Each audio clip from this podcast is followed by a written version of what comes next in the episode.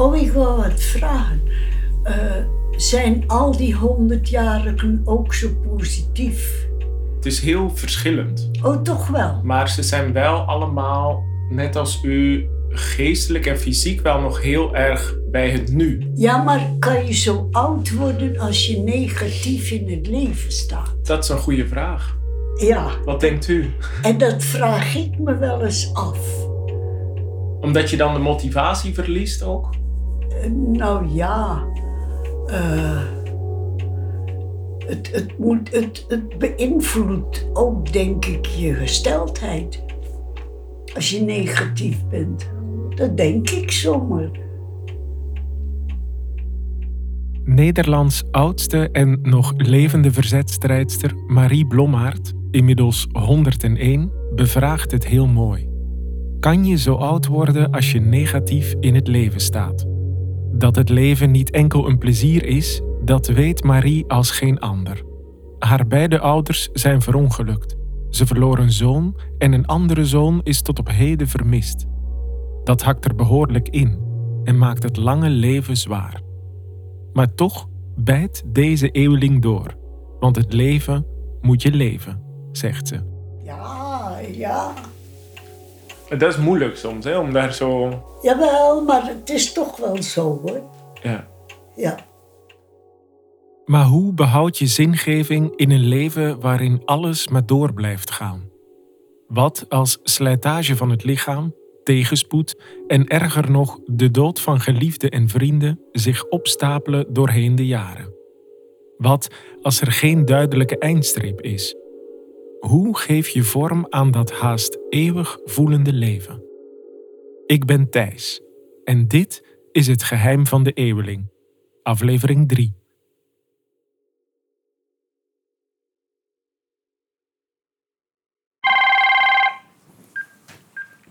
Mevrouw Waterborg? Hoi mama, Dea. Ja? Hoi, hoe is het? Nou, ik word hier momenteel net geïnterviewd als 100-jarige wat ik in mijn leven heb meegemaakt. Dus ik zit hier voor een microfoon, zit ik mijn hele levensverhaal te vertellen. Ik ging in gesprek met 100-jarigen om te horen hoe zij in het leven staan. Hoe geven zij betekenis aan elke nieuwe dag? Ik heb een optimistische aard. Ik zie de zonnige kant. Ik probeer ik altijd te zien. Heb ik van jongs af aan gedaan, dus ook niet zo moeilijk mee. Maar af en toe moet ik een uitdaging hebben. En eh, die mis ik dan wel eens. En daarom is dit wel weer leuk. Hoe doen eeuwelingen dat toch? Dag na dag, jaar na jaar. Oh, hoi, hoi. leuk. Oh, maar oh, wat leuk. Lang zal ze leven. Langs als het leven. Staan ze allemaal zo positief in het leven? Ik voel me een vrij, heerlijk gelukkig mens. Met af en toe ook wel slechtere dagen natuurlijk. Dat, nee, maar ik, ik ben heel gelukkig. Hoe geven zij hun leven zin? Dat vind ik zulke grote vragen. Daar heb ik geen eh, besef genoeg voor om dat te overzien. En als ik hun vraag hoe zij hun dag doorbrengen, dan rollen de antwoorden over tafel.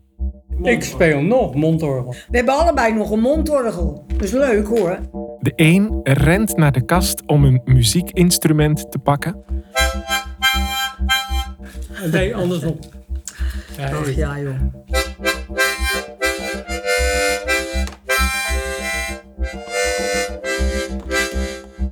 De ander begint spontaan te dichten. Wat verandert en wat blijft? Wij zouden willen dat het winterweer beklijft in al zijn schoonheid.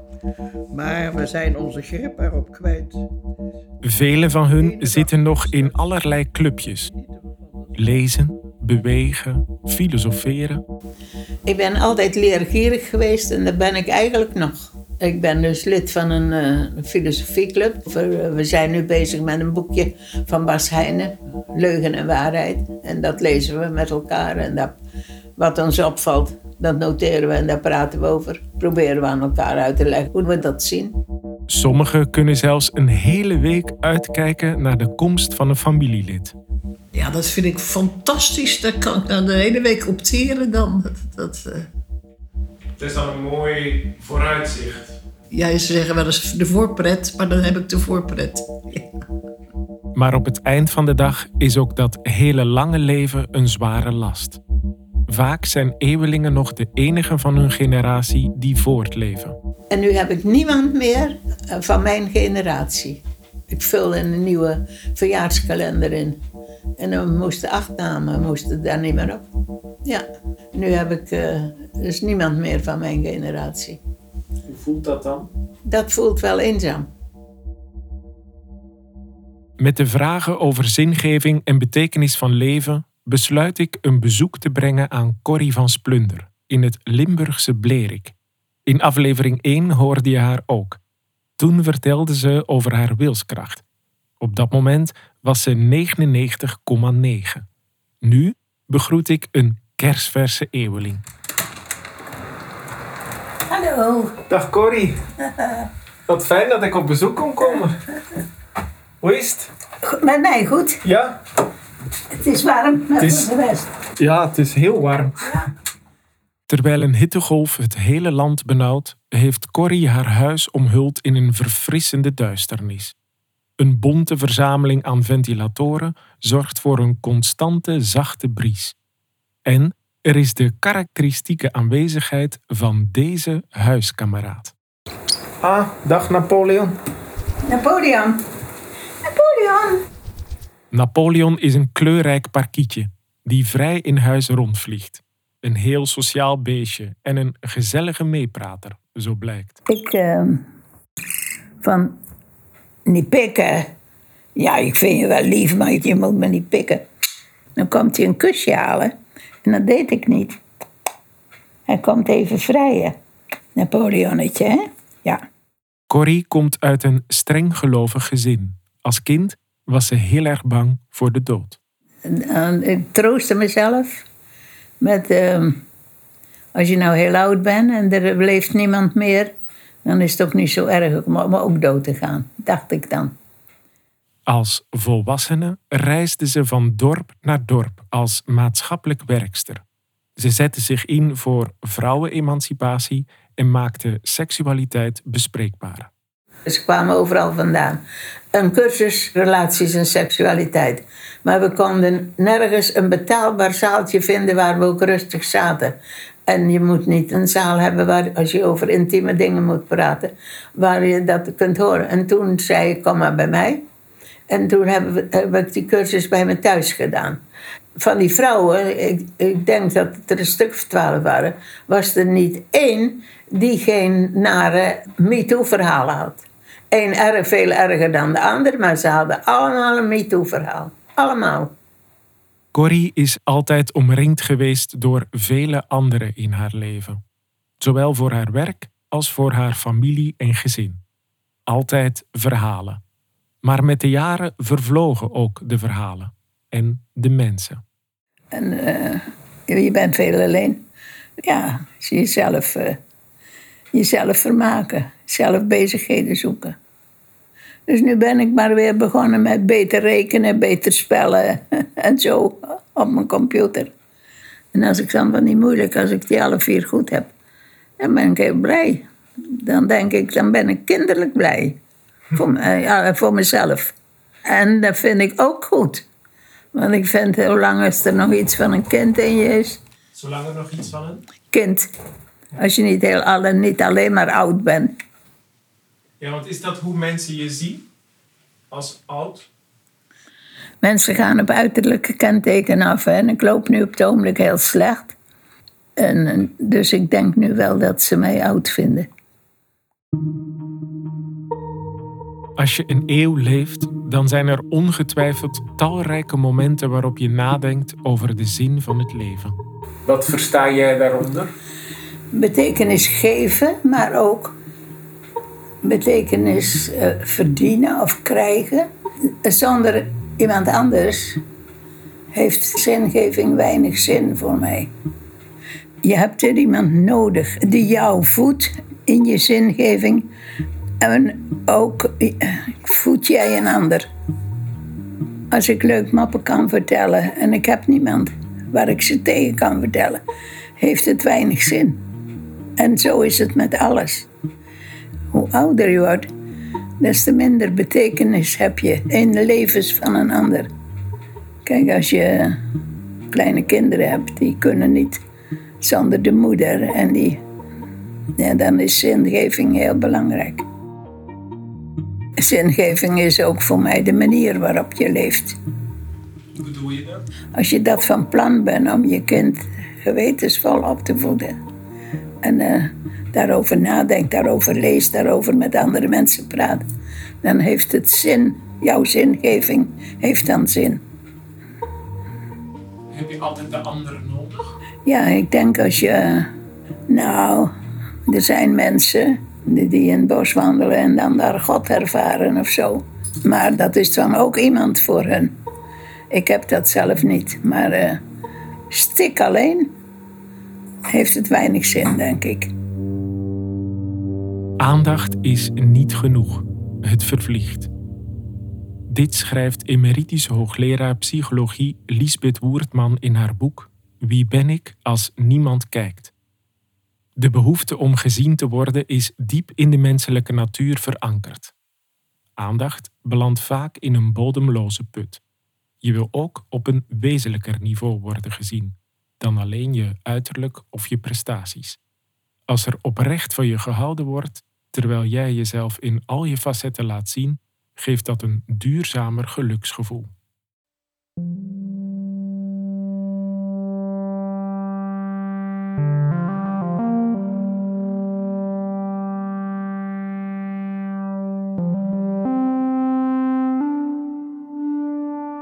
Nee, je moet me niet pikken. Dat vind ik heel vals als je dat doet. Je bent leuk en ik hou van je. Ja. Hou jij ook van mij? Ja? Napoleon is ook een goede levensgezel. Ja. Ja. Napoleon, die houdt van gevoelige liefde, hè? Dus dan hoort hij er gewoon bij. En Napoleon? Ja. Liefde voor de ander is voor Corrie een wezenlijk onderdeel van zingeving. Je maakt andermans leven ook voller. Als je verliefd wordt en je biedt de ander wat, dat is ook zingeving. En je respecteert de ander en je luistert naar de ander. En, nou, en dan kan die ander ook weer zijn zingeving kwijt. Het is te- eh, toch een wisselwerking voor mij. Hoe doe je dat dan als er dus meer en meer mensen om je heen wegvallen? Wat toch voor jou wat je noemt een noodzakelijke... Nou, nieuwe contacten zoeken. Ja, dat is niet altijd even makkelijk, maar dat probeer ik dan. En voor de rest eh, jezelf vermaken. Hè? De filosofieclub, hoe vaak is dat? Eén keer per maand. Eén keer per maand. En kijkt u daar dan naar uit? Ja, heel erg. Heel erg. Ja, Wat voor betekenis heeft dat dan voor u? ik vind het heel waardevol. Nou, het houdt je scherp en eh, je hebt andere gedachten. Je bent dan uit je, je eigen gedoetje. En als je zo alleen bent, dan komen er allemaal gedachten. Ook gedachten die je helemaal niet wil. Gedachten over eeuwigheid. Wat als er geen eindstreep zou zijn en we maar eeuwig door zouden kunnen leven? Eeuwigheid, dat vind ik een eng woord. Dat er nooit een eind aan komt. Nooit een begin en nooit een eind. Als je daarover blijft denken, dan zou je je verstand verliezen, denk ik. Zo, zo, eh, zo moeilijk vind ik dat begrip. Ik richt me natuurlijk meer op de sociale vragen. Dus dan gaat het vooral over wat vinden ouderen belangrijk tijdens het ouder worden? Hoe gaan ze om met de voorbereidingen op ouder worden? En ook tijdens ouder worden, hoe passen ze zich aan? Dit is Dr. Jolanda Lindenberg, sociaal-cultureel antropoloog en verbonden aan het Leids Universitair Kennisinstituut op het gebied van vitaliteit en veroudering. Ik ga met haar in gesprek over zingeving en de rol van ouderen in de maatschappij. Wat kunnen wij als maatschappij daarin betekenen? En welke rol speelt ook de maatschappelijke positie en rollen die ouderen in mogen nemen? In de laatste tijd richten we ons ook heel specifiek op groepen die het minder makkelijk hebben. Dus eh, mensen die ja, minder kansrijke omgeving hebben op goed ouder worden. Dus dat zijn ouderen met uh, laaggeletterdheid en ouderen met een migratieachtergrond. Je zei net wel vrij specifiek de rol die ouderen Ja. Kijk, er zijn eigenlijk twee aspecten daaraan. Wat ouderen willen, dat kan niet altijd in hoe wij de maatschappij hebben ingericht. Vrijwilligerswerk, daar zitten soms leeftijdsgrenzen aan. Dus zeker onder oudere mannen is bijvoorbeeld het rijden op een, een busvervoer voor ouderen, nog oudere mensen of voor mensen met een beperking is vrij populair als vrijwilligerswerk, maar daar zit een leeftijdsgrens aan van 73. En daarna houdt het op. Uh, terwijl ze dat misschien nog wel zouden willen en zouden kunnen, maar dat is dan niet meer mogelijk. Hetzelfde met dat gaat wel veranderen, maar er zijn nog vrij strikte regels over pensionering en financiële bijdrage. En dat kan ook een drempel zijn om ja, de dingen te kunnen doen die je zou willen doen. De pensioenregeling is er destijds gekomen met het idee om nog een paar jaar van je oude dag te kunnen genieten. Maar nu is dat door de hoge levensverwachting een heel ander verhaal geworden. En een van de dingen die daar ook bij speelt, is dat mensen zich vaak niet meer realiseren hoeveel jaren ze eigenlijk nog hebben na hun 67ste. Eh, en dat daar dus echt een hele levensfase eigenlijk open ligt. Daar wordt nog heel, eigenlijk heel weinig mee gedaan. Van ja, je hebt nog 20, 25 jaar gemiddeld genomen. Hoe ga je die invullen? Wil je dan nog een tweede carrière? Uh, wil je dan nog als ondernemer aan de slag? Uh, heb je zin om iets te leren of onderwijs te doen? Dat is eigenlijk een hele open vraag waar nog weinig voor is. Een nieuwe carrière, opleiding of actief vrijwilligerswerk. Het zal mensen veel zingeving kunnen geven. Maar hoe ver kunnen we als maatschappij hierin gaan? Is het wel verantwoord om een man van 93 het drukke verkeer in te sturen als chauffeur van ouderen of mensen met een beperking? Jolanda ziet hier de voordelen van in, want die man zou namelijk zo zijn hersenen blijven uitdagen. Ja, use it or lose it, zeg ik altijd maar. Zeker als je ouder wordt. We weten eigenlijk dat die, hè, die cognitieve controlefuncties waar jij het over hebt, die gaan achteruit. Dat is een normaal proces. Maar als je die blijft stimuleren, dan, ja, dan kun je daar heel veel mee opvangen. Uh, dus een van de belangrijkste dingen daarbij is om nieuwsgierig te blijven om nieuwe dingen op te zoeken. Want dat verrassingselement zorgt er eigenlijk voor dat je alert blijft en nieuwe dingen tegemoet kan treden. En omdat die natuurlijk achteruit gaan met de leeftijd, is het eigenlijk heel belangrijk dat je het stiekem juist opzoekt, ondanks dat je gevoel misschien iets anders zegt. Doe je dan ook dat er een soort terugval is op het moment dat het dus niet meer geprikkeld wordt? Ja, ja, er is een natuurlijke terugval en, en daardoor ben je eigenlijk minder geneigd om nieuwe dingen op te zoeken omdat dat niet heel fijn voelt, waardoor die terugval sneller gaat. Om maar een voorbeeld te noemen, wij hebben hier best wel vaak ook collegereeksen voor ouderen of bijeenkomsten voor ouderen zelf. En meestal hebben een paar dagen van tevoren wel een aantal ouderen die alvast een proefrondje draaien, noem ik dat dan. Dan vinden ze het eigenlijk spannend. Dat is mede doordat die cognitieve controlefuncties achteruit gaan om die nieuwe omgeving, ja, gaat dat goed met parkeren? Kan ik de weg wel vinden? Waar vind ik dan mijn parkeerkaartje? En dat klinkt eh, voor jongere mensen die denken, ja, ik zal het wel zien. Maar omdat die cognitieve controlefuncties op latere leeftijd achteruit gaat, wordt dat echt een hele drempel op oudere leeftijd door, door gewoon het fysieke proces. Dus wat ze dan doen is, ze bereiden zich soort van voor door dat rondje alvast te draaien, waardoor het verrassingselement iets afneemt en ze toch die drempel overgaan. Dat is een manier waarop je daarmee om kan gaan. Maar als je dat niet doet, dan wordt die drempel soms zo hoog dat ze denken: nou ja, laat maar.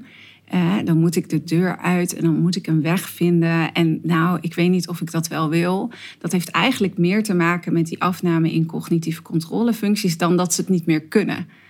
Uh, en als je dat blijft opzoeken, dan blijf je het ook kunnen eigenlijk. Heeft onze maatschappij daar het geduld genoeg? Ik denk, ehm, ja, dat is het moeilijke in de huidige maatschappij. Zie je toch wel dat er heel erg de nadruk ligt op fit en vitaal blijven. En dat we heel vaak goed ouder worden gelijkstellen aan de normen van jongeren.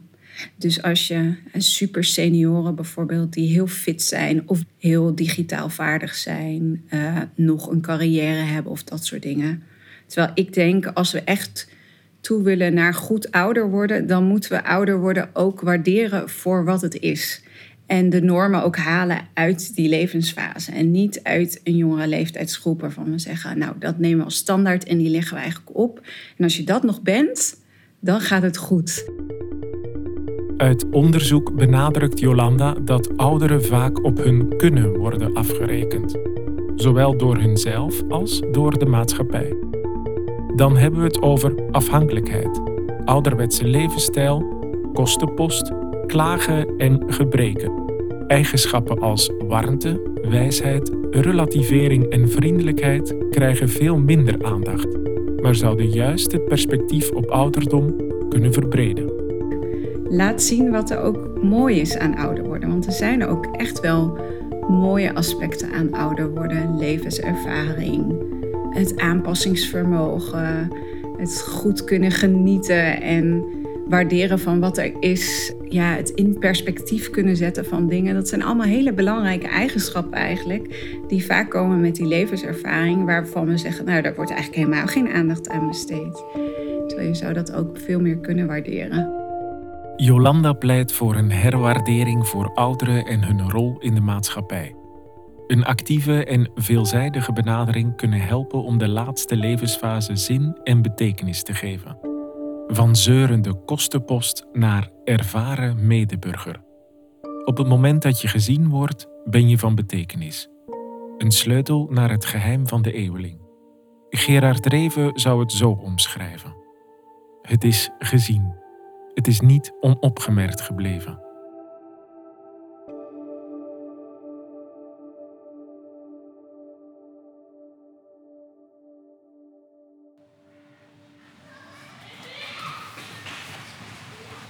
Ga bij Toos op bezoek.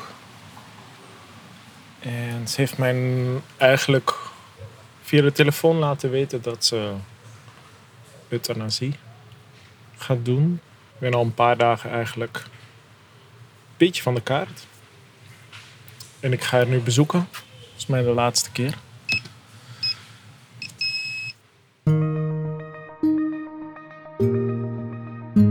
Vriendin Toos is nu 102,5. Tussen haar tomeloze levensenergie en aanstekelijke vrolijkheid hoorde ik af en toe al eens een vleug van levensmoeheid. En dat is helemaal niet vreemd, want na een eeuw begin je je toch af te vragen: wat rest er nog in het leven? Ha, Toos. Ja. Ik ben er. Zo. Lang gewacht, stilgezwegen, nooit gedacht en toch gekregen. Lang gewacht, stilgezwegen, nooit gedacht, toch gekregen.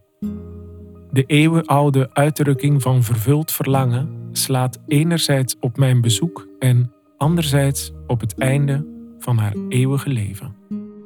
Zo is het. Wat als het leven echt helemaal klaar is? Wat heeft Toos doen besluiten om het leven te beëindigen? Hoe is haar zin voor het leven verdwenen?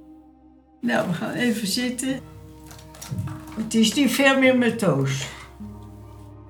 Ik ben aan mijn einde van mijn Latijn. Ik heb, eh, ik heb niks meer wat me bindt. Ik heb, ik heb het echt wel gehad allemaal. En mijn kinderen vinden het allemaal goed. Dat ik toch eh, nou, rustig even slapen. Ja, Is dat voor jou het belangrijkste? ja, ja.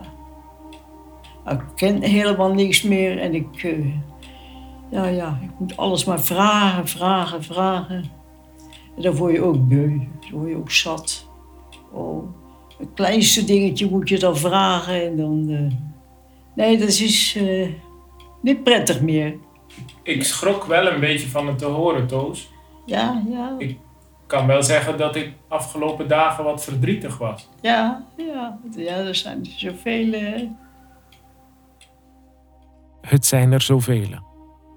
Mensen die nog even een laatste groet brengen. Het is eigenlijk ook iets heel moois. Rustig van iedereen afscheid nemen. Als wezenlijk onderdeel van het leven. Als Toos beschrijft hoe de euthanasie vervolgens gaat plaatsvinden, merk ik toch dat ze haar ogen even laat zakken. En ben je daar bang voor, Toos? Eh, je denkt er wel dag en nacht aan hoor. Ja. Want ik heb vannacht helemaal niet geslapen. Dat, dat, dat gaat maar door je hoofd. Wat gaat Hoe zal het gaan en hoe is de begrafenis? En ben je... Ik heb maar één keer meegemaakt met mijn man en verder, eh, verder niet. Dus ik weet helemaal niet hoe, dat- hoe dat gaat. In troost, Toos. Ja, Je bent er dan niet helemaal mee bij. nee, nee, nee, Daar hoef je nee, nee. geen zorgen om te maken. Ja, Maar ik kan me voorstellen dat je daar wel mee bezig bent. ja, ja. Ik ben er, vannacht heb ik helemaal niet geslapen. Dan komt het een weer in je hoofd, dan komt het ander weer in je hoofd. Je hoofd die draait maar. En dan denk ik, meid, slaap toch, slaap toch, ga toch slapen. Maar, nee. maar ja, De uitspraken van Toos over het leven en het naderende afscheid houden me bezig. Hoe zou dat bij mezelf gaan later? Wil ik wel honderd worden? En met welke vragen worstel ik straks tijdens het ouder worden? Ik sprak erover met dokter Martin Keesenberg, klinisch gezondheidswetenschapper en fysiotherapeut. Ik zie mensen op hogere leeftijd en dan denk ik ook wel eens van, dan vraag ik me af of ik dat zou willen. Dus we moeten aan de ene kant, zou het heel mooi zijn om gezond oud te worden, maar dan zit ik er echt bewust bij gezond oud te worden. Maar ook erbij neer kunnen leggen dat er op een gegeven moment ook, dat het leven een keer beëindigd is. En dat is een realisatie die binnen onze maatschappij ook weer, dat gesprek moeilijk gevoerd kan worden. In sommige culturen vier je het leven, maar vier je ook de dood. En dat is bij ons is dat eigenlijk niet zo. Van je, je, je praat niet over de dood. Ik denk, door, juist ook doordat ik uit de zorg kom, als ik zie van iemand is heel waardig en heel mooi gestorven in het bijzijn van geliefden. En dan kan ik denken, wauw, wat serieus, wat prachtig. Ik zou willen dat het mij ook zou overkomen. Stel dat dat bij mij gebeurt op mijn tachtigste. Dan zou ik nu denken, ja, ik zou misschien stiekem wel willen dat het op mijn honderdste was. Ja, dat is iets wat we natuurlijk niet helemaal in de hand hebben. Daar kunnen we voor inzetten. Ik doe dat ook. Ik probeer ook te kijken van hoe zorg ik ervoor dat, dat ik zo gezond mogelijk oud word. Maar we hebben het uiteindelijk niet in de hand. Ik vroeg Martin of hij zelf 100 wilde worden. Ik hoop dat ik heel veel voldoening heb in mijn leven en een heel mooi voltooid leven. En ik kan niet zeggen op welke leeftijd dat is. Het zou fantastisch zijn als ik al een gevoel heb van dat ik al zoveel betekenis heb gehad binnen onze maatschappij en voor mezelf en voor mijn gezin op jonge leeftijd. En dat ik daar dan nog jaren aan vast kan plakken. Nou, fantastisch. Ik denk dat je vooral uit angst zegt, ik wil graag 100 worden, omdat je niet over een jaar wil doodgaan. En hoe meer ik in de geheimzinnige krochten van het eeuwige leven kijk, hoe meer ik ook de dood dichterbij zie komen. de nood om eeuwig te leven is altijd al in de mens geweest. Hè? Want het, het, het toont eraan dat je, dat je iets, iets overwint, namelijk de dood. En de dood is onze voorlopig meest onverslagen vijand. We hebben al alles verslagen als mens, behalve de dood. Dit is de stem van Lucas de Man, veelzijdig kunstenaar en programmamaker. Ik zelf hou van de dood, omdat het mij meer maakt dan, eh, dan gelijk wat. Het maakt mij Lucas. Dus ik hoef ze niet te overwinnen. Ze mag mij op tijd komen halen, maar niet omdat ik het leven raar of stom vind of zo. Maar gewoon omdat het mij energie geeft. En die angst is er niet dan. Om dood te gaan? Nee, helemaal. Nee, integendeel. Wil jij 100 jaar worden? Nee. Mijn eindigheid, mijn. ehm, het, de belofte dat ik dood mag gaan, is voor mij altijd al, voor mij persoonlijk, de drive geweest om, om volle bak te leven. Ik word volgend jaar 40. Mijlpaal. Dank je. En ik denk nog 20 jaar of zo, 25 jaar erbij, dat is echt meer dan genoeg. Ah ja? Ja. Nou, ik wil vroeger nog veel minder lang leven, dus ik vind dit al heel lang. En iemand zei mij over laatst, ja, nou, als je dan 65 bent, dan wil je waarschijnlijk 100 worden. Ik zei, dat kan allemaal tegen dan. Dus ik geef mezelf ook het recht om dan weer iets anders te vinden. Maar als je het nu vraagt, is voor mij het idee dat ik weet, uiteindelijk ga ik dood. En dat geeft mij enorme rust. Omdat ik anders alleen maar zo bezig ben met waarom ben ik hier, weet je. Wat is in hemelsnaam de, de zin van alles? En het feit dat het mag gedaan zijn, geeft mij heel veel zin. Omdat ik weet dat het tijdelijk is. Dus het is een soort... De tijdelijkheid geeft mij eigenlijk een soort van eh, geen angst om eh, te gaan. Als die tijdelijkheid eeuwig voelt, wat voor mij het honderd bijvoorbeeld voelt, voelt het eeuwig of heel lang, dan, dan eh, word ik geconfronteerd met het feit dat, de zinloosheid op dit moment en de komende jaren te groot is. Ik merk gewoon dat voor mij het enorm veel energie geeft dat ik over zoveel jaar doodga.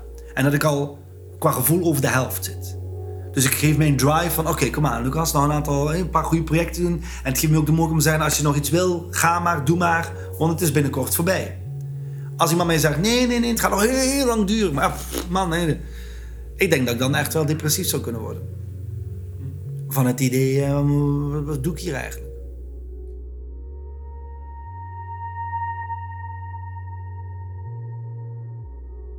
Ja, dan denk je, dan denk je, oh, zaterdag, volgende week zaterdag ben ik er niet meer. ja, Heb je er vrede mee, Toos? ja, nou, ik heb er wel vrede mee hoor, want ik, het gaat echt niet zo. Nee. Want ik ben maar bang dat ik val en dan moet ik weg en dan kom ik niet meer terug. En? En ik ga liever in mijn eigen bedje. Ja. Dat heb ik altijd ge- gezegd. Ik wil in mijn eigen bed sterven. Of doodgaan. Ja, je hebt een mooie tijd gehad. Je hebt lang geleefd. Ja, dat heb ik allemaal meegehad. in Het leven. Leuke dingen. Ja. Ja, Thijs. Je ziet het. Je kan nog in de poppetjes van mijn ogen kijken. Kijk eens in de poppetjes van mijn ogen. Ja. Ja, joh.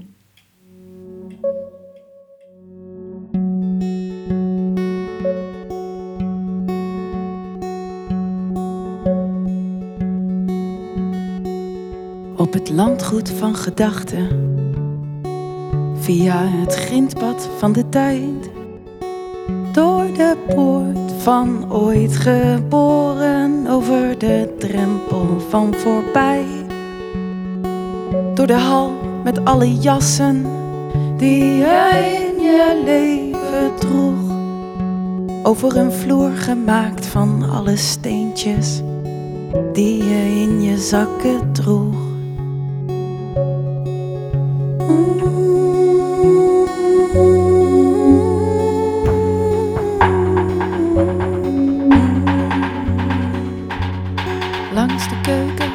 Ruikt naar alles tegelijk. Zoet, zout, gekookt, gekruid, van wat je ooit maar hebt bereid. De muren hoog tot laag beplakt. Beelden op je netvlies na al die jaren tijd.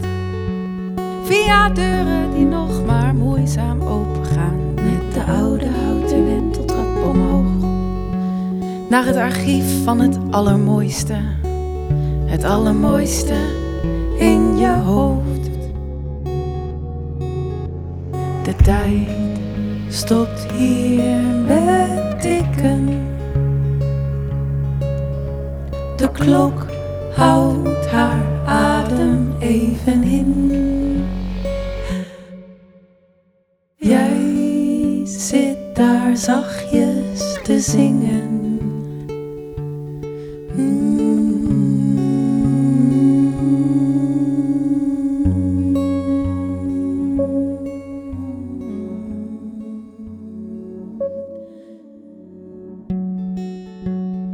Je luisterde naar de derde aflevering van Het Geheim van de Eeuweling. Deze podcastserie is gemaakt door mij, Thijs Huis, onder de vleugels van het Leidse stadsgezelschap PS Theater. De dramaturgie was in handen van Mirke Kist. Ralf Gerritsen componeerde de muziek en deed de mixage. De prachtige soundtrack is gemaakt door Rian Evers, oftewel Reversed. Productie is verzorgd door Marijn Maurits en de eindredactie deed Pepijn Smit. Eeuwige dank aan alle eeuwelingen, bijna eeuwelingen, toekomstige eeuwelingen en experts die hun verhaal wilden delen. Ik ben benieuwd naar jouw reactie. Dus laat vooral een recensie achter en zorg er zo voor dat meer mensen het geheim van de eeuweling kunnen vinden. Wist je dat je deze podcastserie ook kan steunen? Via petjeaf.com slash het geheim van de eeuweling kan je een donatie doen. Alvast honderdmaal dank. De tijd stopt hier met tikken. De klok houdt haar adem